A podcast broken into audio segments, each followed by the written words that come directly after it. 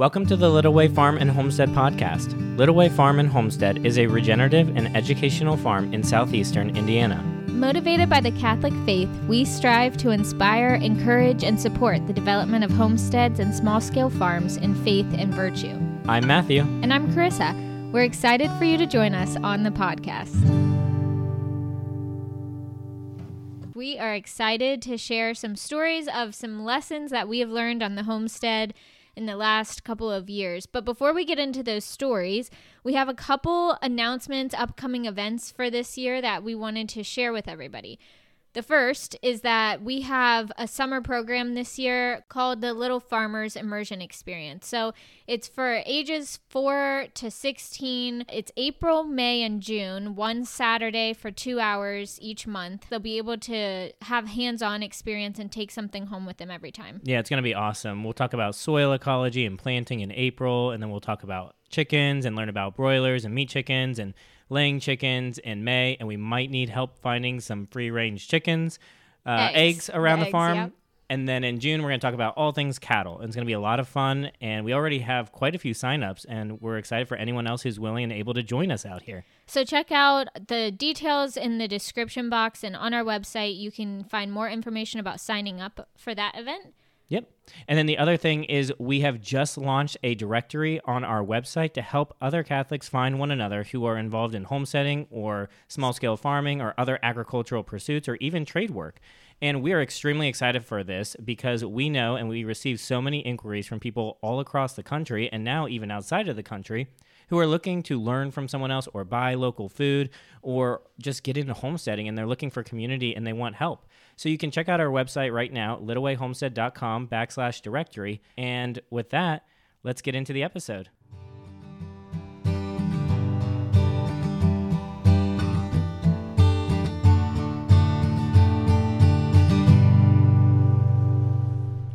All right, Carissa, do you remember when we woke up one morning, we looked out the window, and there was a small group of cattle in our side yard where they are not supposed to be. Yes, it was all three of the calves from that year. Yeah. So and th- they had just trampled through our garlic field. One might have still been in the garlic field whenever we happened to look up. Yeah, so this one was kind of funny. So basically, we woke up, look out the window, and there are three giant black bull calves and a heifer standing in the side yard. And if you ever visit Little Way Farm and Homestead, or you can see maybe some pictures of it, our side yard is basically where it, it's a family oriented area. We have a small family garden out there. It's where we originally started growing garlic before we expanded into the commercial gar- gardens. And there has it, there was a small area between that space and where the actual farm begins. And I think I had just so happened to have cut a small section into the barbed wire fence at the time because I was a little bit tired of walking around the fence. Yeah. I probably figured I'd put a gate or something in later. But I remember distinctly looking out the window first thing in the morning and all of those cows being just sitting right there in the side yard. Yeah, well, we had fenced them off from that area because they this was an area that they really enjoyed coming down to but we cut them off from it because it became our big garden area and so we didn't want cows going through grazing around the gardens because obviously that can cause some issues right. So but, they weren't they weren't supposed to have access to even get to the area where there was an open gate. Right. They should have been cut off from that area alone. And yes. that obviously did not work. And I remember running down the stairs thinking, well, I don't remember what I was thinking. I just know it was either these cows turn around and go back through the hole in the fence that I made, which seems very unlikely for that to have happened at this point, or they're going to walk out into the street.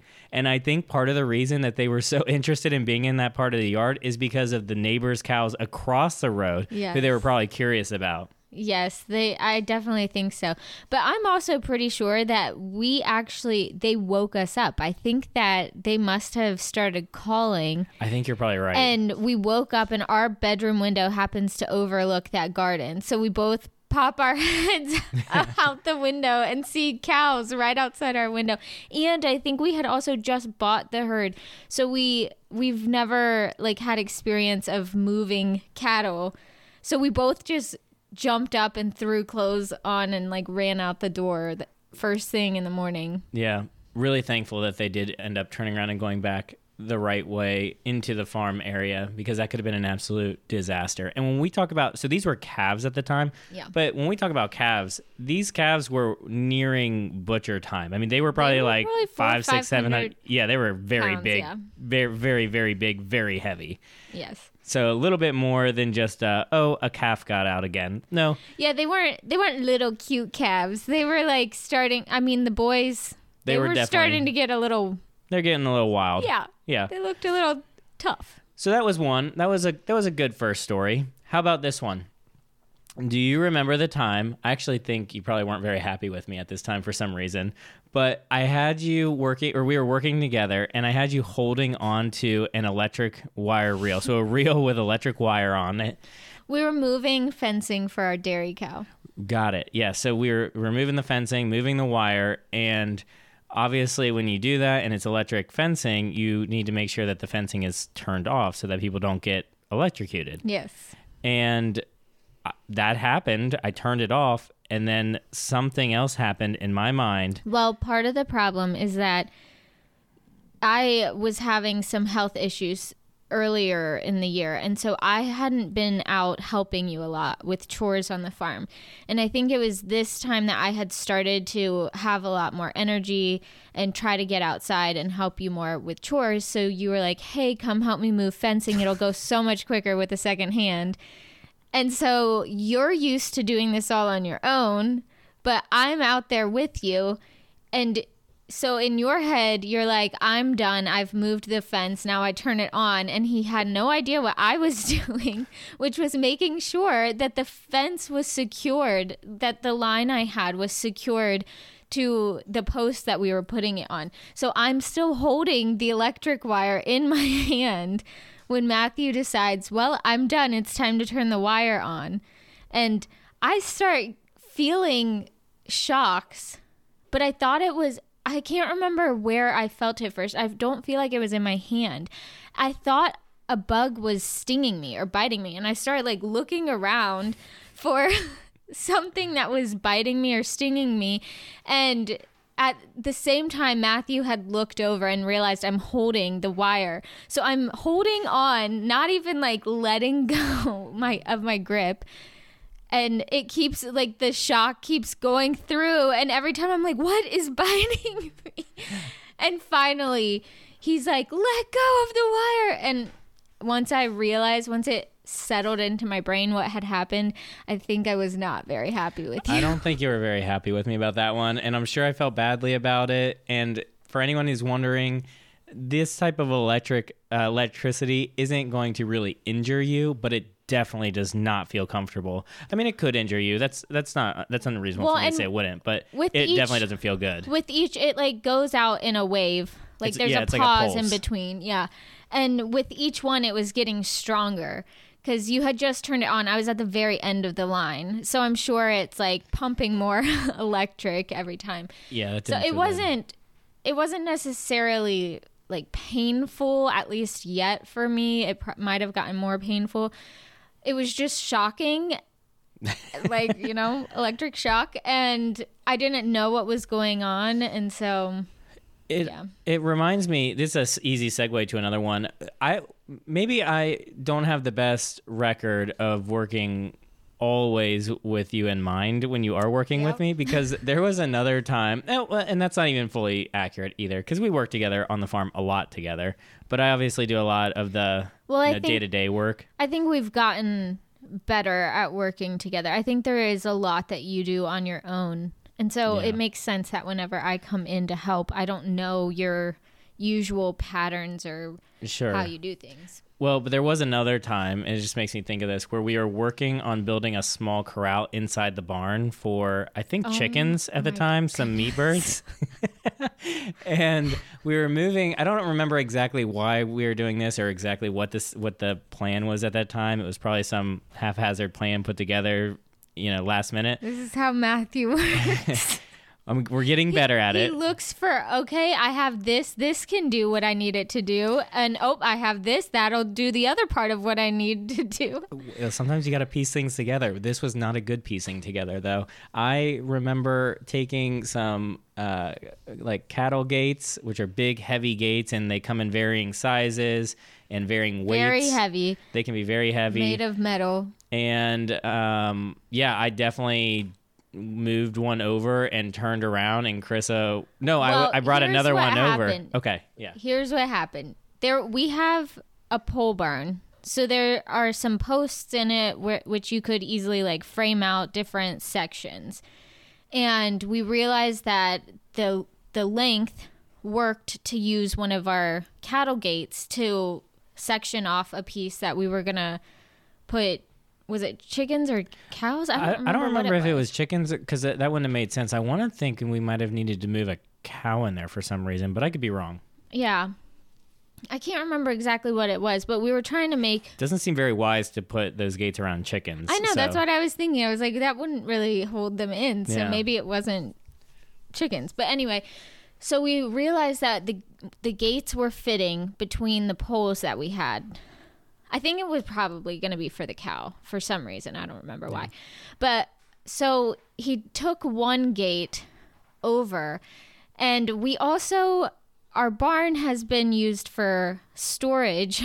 When we moved into the house, we stored a lot of our old house in the barn while we were transitioning everything into the new house and like figuring out what we needed to keep and what to get rid of. So there are still some boxes sitting around, and there was a box sitting near where he was moving the gate that had glass spice jars in it. And he took the gate and just like whipped it around and knocked the box completely over, and glass spice jars just shattered all over the floor. So I'm already like, you just shattered all my spice jars. Oops. So I go over to start picking them up because I think I we also had one of our our like one year old with us in the barn and I didn't want her like getting into the glass and cutting herself. So I go over, I'm trying to clean up the glass. He's still focused on the project at, at hand. And so he goes to grab another cattle gate and I, I, don't know what happened. I definitely Did you trip? bumped. I don't know, but bumped something, I definitely lost hold of the gate. Next thing I know, I have a big crash on the back of my head. Yeah, totally knocked. Took one oh gate, Oh my gosh. knocked the other gate, and it fell over on Carissa's head. Right on my head. I I thought it was going to be a pretty bad injury. I'm surprised that it wasn't, but I acted also swiftly. I, I I attended to you very quickly. I knew that that Yeah. one did not feel good. I was it hurt and I think I was also a little angry that time. A little more than the the electric fence, honestly. I remember you being pretty upset with me, but it, it's okay. We made up.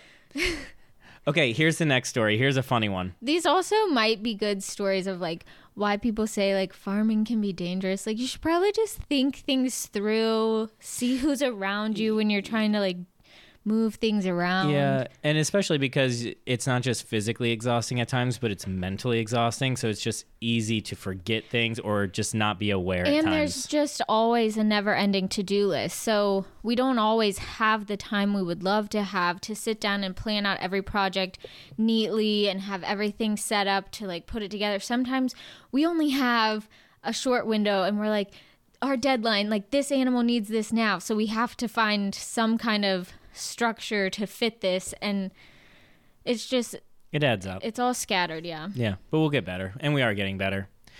Okay, well, here's a story again of not getting better.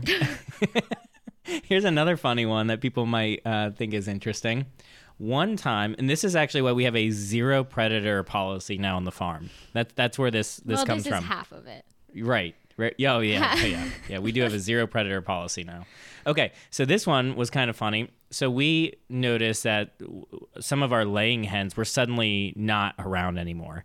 And when that happens and you have free ranging chickens, often that means that they're being taken by a predator. Well, we were finding them. Yeah, and you'll find you know different parts of their uh, of the hen left over, Yeah. and you'll find evidence of what type of predator it was that probably took Yeah. them or attacked them. if you find them, then sometimes you can figure out what it is that's attacking Yeah. because of how they leave them. Right. And so in this instance, what I ended up finding at maybe late at night or at dusk is I, I started doing what we call like a flashlight check outside, where you just scan the property really quickly with a high powered flashlight.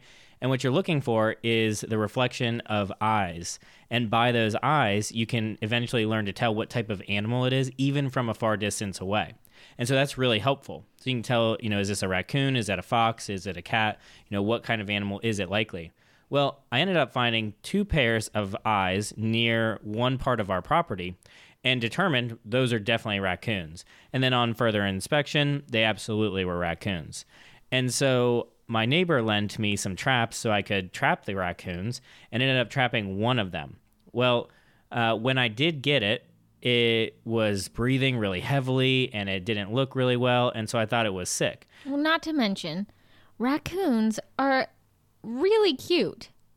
Like Yeah. I I didn't expect it, but seeing them up close, I don't know if it was a young raccoon or what, but like they were cute. And so it was hard to be like, "Oh, they're not they're not doing any harm, right?" Right. Well, so I ended up going to. I had contacted this the I don't remember the local health department or state around it, and they informed me. They gave me proper you know advice on how to handle the animal. And so what I intended to do was work to dispatch it at the back of our property. Dispatch. Dispatch it. Yep. And so I took it back there and opened up the crate, and suddenly this animal, which I thought was weak, became very vibrantly alive, sprung out of this crate, ran away, and I never saw it again. You were intending to kill it? yeah. I thought you were just trying to release it. No, definitely not. I was trying to dispatch it. I think that was the direction that I received uh, at the time Well, I think part of it was going to the back of the property. We were just to an isolated area away from everybody. Yes, it, we were trying to get to a place where least risk for anything else getting shot. Right. And so trying to be really responsible about it and handle it appropri- appropriately and accordingly. And suddenly this creature springs to life. This raccoon becomes absolutely full of life and it jumps out of the crate, runs off into the woods, never to be seen again Until until the next day when I trapped it again in the same area. the same raccoon. That raccoon did not make it that time. That was a funny one. And that's partly why we have a zero predator policy because we realize that when you have farm animals around that are prey to mm-hmm. animals, that you, those animals, those predators, will travel to find them. And Yeah. they're not just, you know, aimlessly moving about. They have a motivation and they're looking for food, likely. Yeah, and at that point we had lost enough of our laying hens that we were tired of whatever was taking them because that obviously takes away from our food, Yeah. our family. And it's not fun to tell customers that you don't have any eggs this week because your chickens got killed. It just isn't a good look. And so, yeah, that that's one part of the zero predator policy. The other one is that one time we built a chicken tractor, which is typically a movable or a mobile coop that you would keep chickens in, like meat birds, except that I tried to increase the size of it without accounting for the weight because I was using wood for that uh, chicken tractor. And so it became very difficult, if not nearly impossible, to move it on a regular basis with just one person. Yeah, it was pretty heavy. So we ended up letting those meat chickens just free range. We didn't even put them in a net, which is typically how we do it now, where we'll give them either a controlled area inside electric netting, and then we'll move that, or we'll give them a tractor that's enclosed, some somewhere between those options, or or one of those options. And so we didn't even do that. We just went full free range with the meat chickens, and that seemed like a really good idea at the time. To be fair, meat meat chickens are very different. They grow very fast, so they just they don't like roam the way that laying hens do. yeah, they're So not going to travel far away from food. It wasn't quite like they stayed pretty much in their area. It was in a fenced in, but not fenced for chickens in right. pasture. And this seemed like a fine idea, and frankly, day by day by day, that seemed like a fine idea, and it was working pretty okay. And then, Well, we had hundreds of chickens. So this was hundreds of chickens. And as we're taking care of them and going out and seeing them every day, we start I know I started to say, "Do you think this is how many chickens we're supposed to have?" And we're I mean, it's kind of impossible to count them. There's hundreds. I think we started that one was like a, I think it was like 150 or so for that one specific batch. Yeah. But then you start counting them and you're like, this obviously is not 150. And then it's a little less the next day and a little next the next day and a little next less the next day. Yes. And then one day you look up and one of them is being dragged off into the woods by a baby fox. just we're just sitting outside talking about the weekend or something and Matthew looks up and is like, "What's got the chicken?" yeah, that wasn't good. That means that that fox was either very hungry or was eating so well and became so comfortable that it had no problem coming up there. And I suspect that that is Yeah. what it was because Middle it was of the uh, morning, yeah, bright daylight. healthy looking. Yeah, absolutely was just picking off chickens. It might have just been playing. It I think it was a baby, which is it is what it is. So we've learned now that one, you really need to make sure that you protect your investment when it comes to farm animals. And also, if you're homesteading and not trying to produce for food, it, it you know, for others, it's really important that not only do you steward well, but that you really make sure that your animals are protected from predators. Mm-hmm. Otherwise, you end up having to work more to pay for those animals and replace them. And it just becomes really discouraging, especially with hens and other animals that take a longer time to produce what it is that you want. Like if you want eggs from a hen, for some breeds it can take four or five months. And if you get a big predator attack in july or june that means you might not get any more eggs for until next spring because sometimes they won't produce through the winter time. So that can be really frustrating. So but anyway yep that's why we have a zero predator policy which means that all predators are protected against and dispatched as soon as we see them in a reasonable manner meaning that they are they are affecting the farm or the homestead or threatening the safety of the animals. That's what we mean by that. Yeah. Okay, so I think the story that we need to end with is the first time we tried to catch our cows. Yeah, I agree. And that's a bit of a story, I would say. Yeah, I'd say so. So maybe I'll start it and then you can just kind of chime in. Yeah. So I remember, so basically, we needed to catch some of the bull calves and the heifer. Well, there really wasn't a bull calf. I mean, we just kind of referred to them over time because you just get used to which ones are the mom cows and which ones are the calves. But these were grown at this point, They, and were yearlings. yeah, and they were ready to go to butcher. And so we this was the first time that we were doing it and we were not in a really controlled rotational grazing strategy at that time. Nor did we have a very good relationship with those animals. And it was so difficult that it was at the point where if I was to go out in the field, they would basically just run away and hide. Well, if we go back a little bit, the relationship had probably been a little bit strained because when we started trying to catch them, we kind of thought that we could just do it by like walking up and pushing them in a certain direction Oh, just that like does not by our work. physical presence. And we learned really quickly that they had no interest in us being physically near them. And so we tried this a couple different ways, a couple different times over uh, on three months maybe, and I think that it just developed more of a strain in the relationship. So by the time you're really trying to catch them, we've got our neighbor like giving us a little bit more direction, saying he's going to come out and help us. They were pretty unhappy to be around you. Yeah, they were a little riled up. Sometimes you can spook cattle, and that's one of the most difficult situations that you can run into where it nearly trigger, triggers kind of a primal instinct within them to fight or flight. And somewhere along the course of those few months, through a few other things that we were trying to do as far as getting them in particular parts of the farm, they definitely had gotten spooked. And then we had to address that. And it just takes a long, long time to re uh, repair that relationship. And before we go on in the story, spoiler alert for if you do visit us this year, you will notice, hey, those cows will come right up to us if you call them. So Yeah, we've learned Things a got little better. bit. We've learned a little bit since this incident. yeah, they are wonderful now. But so back to the story. effectively the day or the day before we were ready to catch them what we had done is we had a trailer that was backed up to them i think it was a 16 foot or 30 foot long trailer that was backed up to this corral and a corral is just a place where you catch the cattle often you can do it really wisely and you can design a system of chutes that effectively guide the cattle in particular directions based on their uh, physical makeup. That's what we'll do this year as a way of improving this.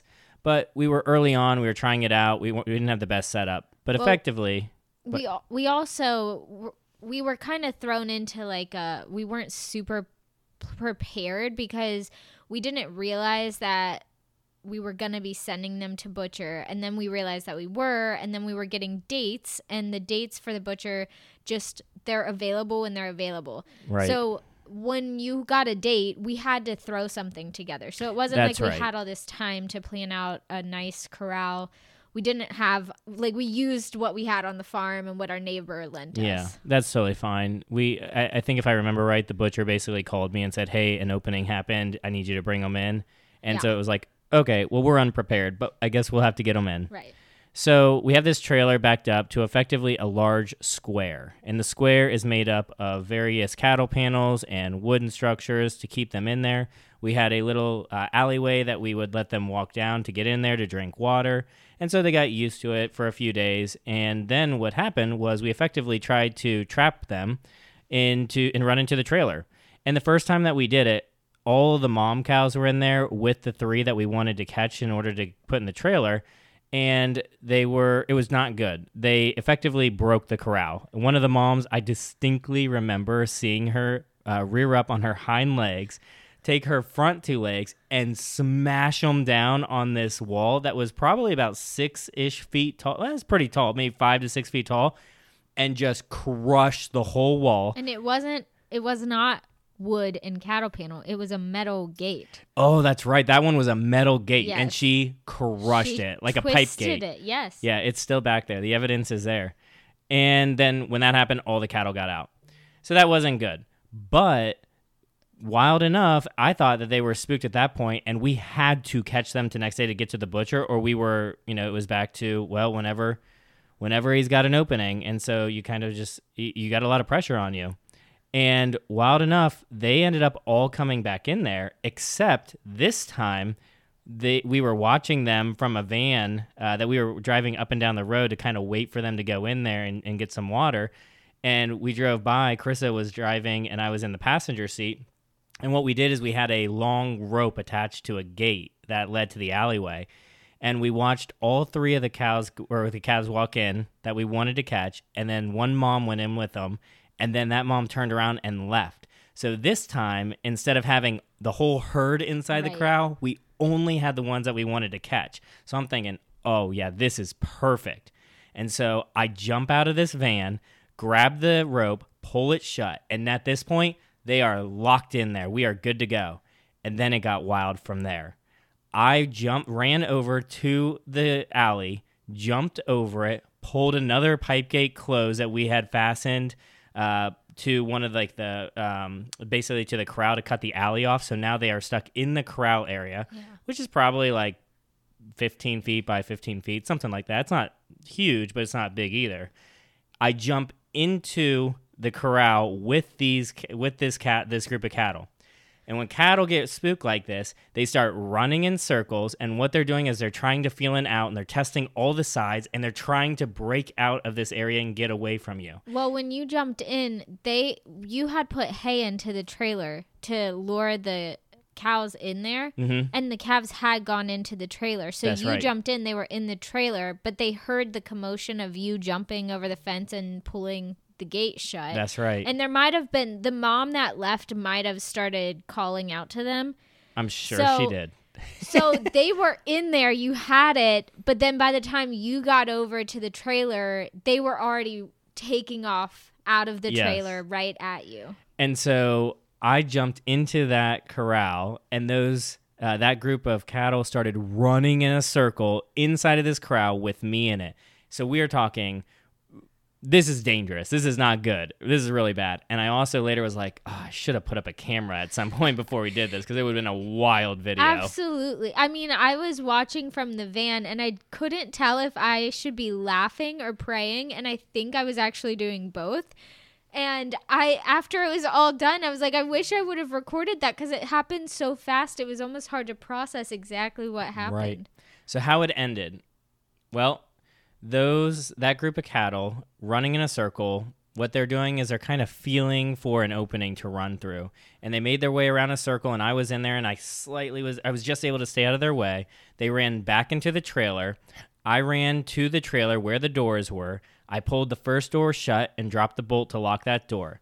The second door was tied up with bale twine to a wooden post so that it didn't get shut accidentally while they were in there before and what you're supposed to do at that point is have a razor knife out or some other sharp object to cut that twine because that is the type of twine that holds together the the bales, the five by six bales, four by four, whatever size they are, which means it is very tough. And so I grabbed. Uh, I, I didn't have a knife on me. I didn't, I, and I didn't have time because I saw them hit the end of that trailer, and I saw them continue this circle that they were running. Yeah. They turned around and they were running straight at me. And so in that moment, I grabbed that gate and I threw it as hard as I could with all the adrenaline rushing in my body right back into the trailer. The twine snapped. I saw the cattle stammer down and stopped. I was able to grab the gate, drop the pin, and then they were in there. And then I realized in that moment, it's one thing to see cattle from behind a fence. It is another thing to see the power and the strength of these creatures that God has created. And that is how we caught cattle for the first time. And, and it is not how we're doing it the next yeah, time. Yeah, we definitely walked away saying there's got to be a better way. There's definitely a better way. And with that, I think that's a great place to end tonight. And really want to say thank you to everyone for joining us for another episode of the Little Way Farm and Homestead podcast. Please be sure to check out our website. If you are a farmer, homesteader, uh, someone else who does any type of value added production and you're a Catholic and want to represent your business on our website, check it out, littlewayhomestead.com backslash directory. Send in a submission form and we'll get those uploaded.